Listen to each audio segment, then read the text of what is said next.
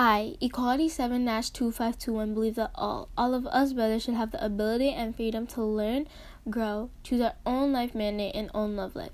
What's the point of living if the council has chosen our whole life for us before it has even begun? We should no longer let them oppress us and take away our freedom. We should no longer let the council decide our fate.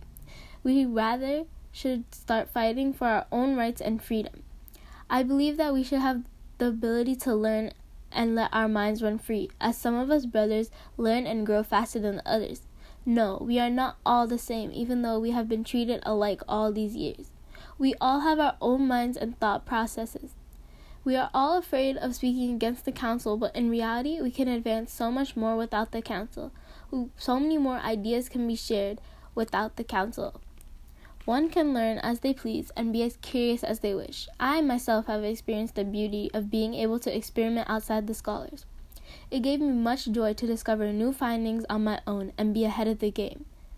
I knew that this could all help all of us, but my idea was rejected. We can live in a society where all ideas are valid and all of us can let our minds run free. Choosing our own life mandate will also be important to our own lives.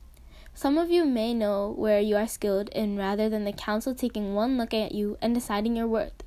Deep in these crowds, there are scholars, street sweepers, peasants, and many more standing side by side. There is no discrimination in this new society I have thought of. Everyone is allowed to choose for themselves and what is best for themselves. One can also learn something new about themselves by choosing their own job.